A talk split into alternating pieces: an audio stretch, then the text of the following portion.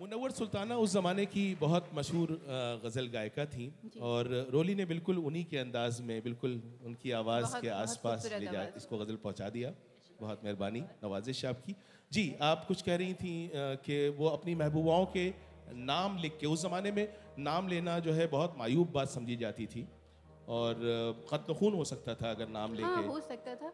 लेकिन उसके बावजूद भी वो उनका शौक़ कह लीजिए, उनकी हॉबी कह लीजिए, कि वो अपनी महबूबाओं के नाम ले लेकर अपनी नज़में और गज़लें लिखा करते थे।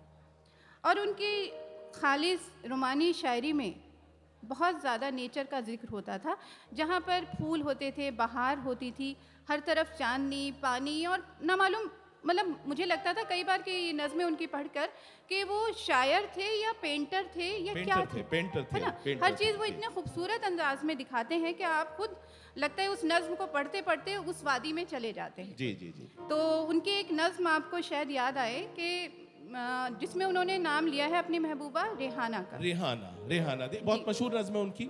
और वो कहते हैं जहाँ रेहाना रहती थी एक वादी है जहाँ रेहाना रहती थी। बहुत लंबी नज्म है। इस नज्म में बहुत से बंद हैं। तो यूँ समझिए कि हर बंद एक खिड़की है। उस खिड़की से आपको उस वादी का नज़ारा देखने को मिल सकता है और हर नज्म वादी का एक बहुत खूबसूरत नज़ारा हमको दिखाता है। और हर बंद में एक जी एक और बात मैं कहना चाहूँगा कि जब अख्तर शिरानी ने लिखना शुरू किया तो उस ज़माने में अंग्रेज़ी शायरी का बड़ा ज़ोर था अंग्रेज़ों की हुकूमत थी। और लॉर्ड बायरन बहुत पसंद किए जाते थे रोमांटिक शायरी के लिए। जी जी जी। तो राजस्थान के रहने वाले थे। अपना नाम लिखते थे नज्म के बाद लिखते थे अख्तर शीरानी ब्रैकेट में लिखते थे Lord Byron of Rajasthan. Ji ji ji. Lord Byron of Rajasthan. Young उम्र की बात है।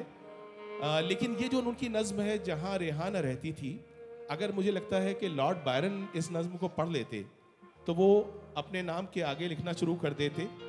Akhtar Shirani of England England बिल्कुल। ये लॉर्ड बायरन की किसी भी नज्म से ज़्यादा खूबसूरत नज्म है। इसमें जो रोमान है इसमें जो हुस्न है इसमें जो जमालियात है इसकी जो एस्थेटिक्स है इसकी एक एक लाइन इतनी खूबसूरत है कि बस मज़ा आ जाता है। जी। आ, मुझे लगता है कि आपको अभी भी इसके कुछ हिस्से याद होंगे। थोड़े बहुत। जी जी। अगर आप कुछ सुनाएँ थोड़ी सी। जी ज़रूर। तो वो कहते हैं यही वादी है वो हमदम जहाँ रेहाना रहती थी। यही वो- वादी है वो हमदम। जी, यही वादी है। रेहाना जी आप तस्वुर कीजिए कि यही वादी है। यही वादी है वो यही वादी है वो हमदम। जहाँ रेहाना रहती है अब हम सबको इमेजिनेशन में जाना है अपने तस्वुर में। यही वादी है वो हमदम जहाँ रेहाना रहती थी। वो इस वादी की शहजादी थी और शाहाना रहती थी। कमल का फूल थी संसार से बेगाना रहती थी। यही वादी है वो हमदम जहाँ रेहाना रहती थी। इन्हीं सहराओं में वो, वो अपने गले को चुराती थी। इन्हीं चश्मों पे वो हर रोज मुँह धोने को आती थी। मुँह धोने को आती जी। इन्हीं टीलों के दामन में वो आजादाना रहती थी। यही वादी है वो हमदम जहाँ रेहाना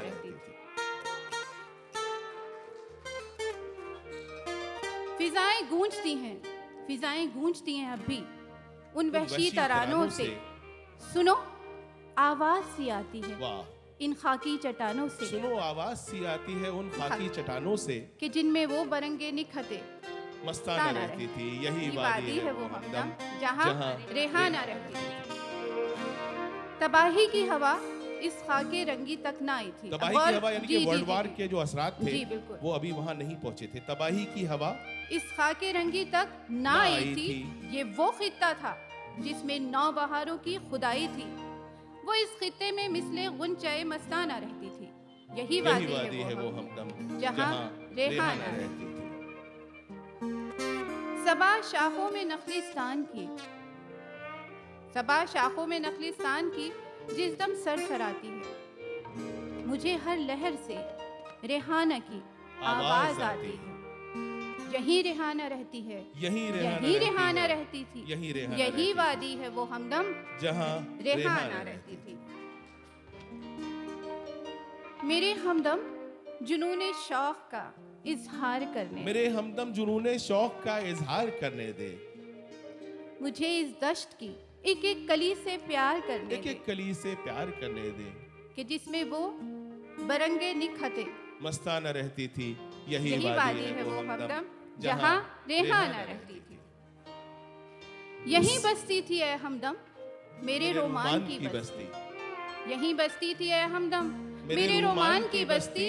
मेरे अफसानों की दुनिया मेरे विजदान की बस्ती। यहीं बसती थी रेहाना। यहीं रेहाना बसती थी। यही वादी है वो हमदम जहाँ रेहाना रहती थी। उसे फूलों ने मेरी याद में बेताब देखा है। उसे फूलों ने मेरी याद में बेताब देखा है। सितारों की नज़र ने रात भर बेख्वाब देखा है। वो शम हुस्न थी पर सूरत परवाना रहती थी। यही वादी है वो हमदम, जहाँ रेहाना रहती रहती थी। यही हम रंगे गुलहाए यानी फूलों की तरह यही हम रंगे गुलहाए हँसी रहती थी रेहाना। मिसाले हूरे फिरदौसे बरी रहती थी रेहाना। यही रेहाना रहती थी थी। थी। यही रेहाना रहती है यही वादी है वो हमदम जहाँ रेहाना रहती थी। और आखिरी बंद पयाम दर्द दिल अख्तर दिए जाता हूँ वादी को। पयाम दर्द दिल अख्तर दिए जाता हूँ वादी को। सलाम रुखसत गमगी किए जाता हूँ वादी सलाम को रुखसत गमगी किए जाता हूँ वादी को। सलाम ए वादी वीरा जहाँ रेहाना रेहाना रहती थी। यही यही वादी है वो हमदम, जहाँ जहाँ रेहाना रेहाना रहती थी। तो यही समझिए वादी कि ये ये नज्म इतनी पॉपुलर थी कि सभी स्टूडेंट्स को जबानी याद होती थी। और एक दूसरे को सुनाते थे और इस पे बहुत सी पैरोडीज लिख ली गई थी। अख्तर शिरानी की नज़में ज़्यादातर जो है इतनी पॉपुलर थी कि जो स्टूडेंट्स हैं उसी ज़मीन में कुछ खुद भी लिख लेते थे। पैरोडीज लिख लिया करते तो पैरोडी में क्या मतलब है उससे और मज़ाक उड़ाने के लिए लेकिन एक्चुअली वो एक ट्रिब्यूट होता था। तो ये जो नज़म अभी असमा ने आपको सुनाई उस पर एक पैरोडी लिखी गई और वो पैरोडी बहुत ही खूबसूरत है। ये अख्तर शिरानी की तो नहीं है लेकिन उनसे इंस्पायर्ड है। तो मैं चाहूँगा कि ये ज़रूर मैं आपकी खिदमत में पेश करूँ। वो कहते हैं यही कॉलेज है वो हमदम। यही कॉलेज है वो हमदम जहाँ सुल्ताना पढ़ती थी। यही कॉलेज है वो हमदम जहाँ सुल्ताना पढ़ती थी वो इस कॉलेज की शहजादी थी और शाहाना और शाहाना पढ़ती थी। वो बेबाकाना आती थी और बेबाकाना पढ़ती थी। थी। वो लड़की थी। वो लड़की थी मगर मजमून सब मर्दाना पढ़ती थी। बहुत मुश्किल सबक थे। बहुत मुश्किल सबक थे। जिनको वो रोज़ाना पढ़ती थी यही कॉलेज है वो हमदम जहाँ जहाँ सुल्ताना सुल्ताना पढ़ती पढ़ती थी। क्लासों में आमतौर से सुल्तानाओं की यही आदत होती है आप कुछ आप काफ़ी एक्सपीरियंस लग रहे हैं। आ, नहीं इन सबको भी याद आ जाएँगी बहुत से नहीं सुल्तान नहीं आप अपने अपने बारे में बताइए उनको तो बात की बात है। एक्चुअली हमारी उम्र इतनी हो गई है कि अब हमें कोई सुल्ताना याद नहीं, नहीं ये बातें कभी भूलती नहीं मुझे लगता है। आप जितनी उससे सुना रहे हैं मोहब्बत से मुझे ये लगता है कि अभी भी याद आ रही है। जी चलिए बाद में कभी याद कर लेंगे अभी ये नज्म सुना देते हैं आपकी इजाज़त हो अगर। बिल्कुल ज़रूर। जी तो यही कॉलेज है वो हमदम जहाँ सुल्ताना पढ़ती थी। वो कहते हैं क्लासों में हमेशा देर से वो आया करती थी। क्लासों में हमेशा देर से वो आया करती थी। किताबों के तले फिल्मी रिसाले लाया लाया करती थी। वो जब दौरान लेक्चर बोर सी हो जाया करती थी तो चुपके से कोई ताज़ा तरी अफसाना पढ़ती थी। यही कॉलेज है वो हमदम जहाँ सुल्ताना पढ़ती थी। किताबें देखकर कुड़ती थी। किताबें देखकर कुड़ती थी महवे यास होती थी। बकौल उसके किताबों में निरी बकवास होती थी। ताज्जुब है। ताज्जुब है कि हर साल वो कैसे पास होती थी। किताबें देखकर कुड़ती थी महवे यास होती थी। बकौल उसके किताबों में निरी बकवास होती थी। ताजुब है कि वो हर साल कैसे पास होती थी धड़ल्ले से। धड़ल्ले से जो नाना जान को जाना ना लिखती थी। यही कॉलेज है वो हमदम जहाँ सुल्ताना पढ़ती थी। अजब अंदाज के उशाक थे। अब ये उशाक एक तरह सा मुश्किल लफ्ज है लेकिन इतना मुश्किल भी नहीं है आशिक का प्लूरल अच्छा एक आशिक नहीं थे जी, मतलब जी, जी। एक होते तो कोई बात नहीं थी। सही बात है। उनके कई आशिक थे। अजब अंदाज के शाख थे उस हीर के रांझे। अजब अंदाज के शाख थे उस हीर के रांझे खड़े रहते थे फाटक पर। कई मजनू, कई गामे। कई गामे। गामा उस जमाने के बहुत बड़े पहलवान गामा पहलवान जी। खड़े रहते थे फाटक पर कई मजनू कई गामे। वो इस तूफ़ान में रहती थी और तूफ़ान आ पड़ती थी। यही कॉलेज है वो हमदम जहाँ सुल्ताना पड़ती थी। सुल्ताना पढ़ती थी। अब देखिए ये पैरोडी है और ये हंसने मुस्कुराने के लिए लिखी गई है लेकिन इस पैरोडी में एक बड़ा उदास मोड़ आता है। और उसके बाद हमारे दिल से दुआ निकलती है कि भाई किसी सुल्ताना के साथ ऐसा नहीं होना चाहिए जैसा इस सुल्ताना के साथ हुआ। आगे कहते हैं ये सब स्टूडेंट्स ने लिखा है वो सुल्ताना मगर पहली सी सुल्ताना नहीं। यारो। वो सुल्ताना मगर पहली सी सुल्ताना नहीं यारो। सुना है अब कोई उसका परवाना नहीं यारो। वेरी बैड कोई उस शम खाकिस्तर का परवाना परवाना नहीं नहीं यारो। खुद अफसाना बनी बैठी है। जो अफसाना पढ़ती थी। थी। यही कॉलेज है। वो, हमदम। जहाँ सुल्ताना सुल्ताना पढ़ती थी। तो देखिए अख्तर शिरानी ऐसे शायर हैं जो अपनी नज़मों के लिए जाने जाते हैं लेकिन इसका मतलब ये नहीं है कि उनकी गज़लें खूबसूरत नहीं हैं। गज़लें भी बहुत खूबसूरत हैं और उनकी अगर नादिर व नायाब गज़लों की बात की जाए तो हबीब वली मोहम्मद बहुत ही मोटी आवाज़ में गाते थे। बहुत कि वो खूबसूरत आवाज़ थी उनकी कब्बन मिर्ज़ा गाते थे। आई। जंजीर की झनकार। खुदा खैर करे। खैर करे। वो लगता था कोई पहरेदार जैसे घंटा बजा रहा है। जी जी जी जी जी। तो हबीब वली मोहम्मद साहब की आवाज़ में एक गज़ल है और उनकी आवाज़ आप जानते हैं कैसी है और रोली की आवाज़ कितनी नाजुक है। कोशिश कोशिश तो हम चाहेंगे कि रोली अगर उस गज़ल को यहाँ पे पेश करें वो कहते हैं क्या कह गई किसी की नज़र? कुछ न पूछिए। क्या कह गई किसी की नज़र? कुछ कुछ न पूछिए। क्या कुछ हुआ है दिल पे असर? कुछ ना कुछ न पूछिए। वो देखना किसी का कनखियों से बार बार बार। वो बार बार उसका असर। कुछ ना कुछ न पूछिए। वो बार बार उसका असर। कुछ कुछ न पूछिए। वो बार बार उसका असर। कुछ कुछ न न पूछिए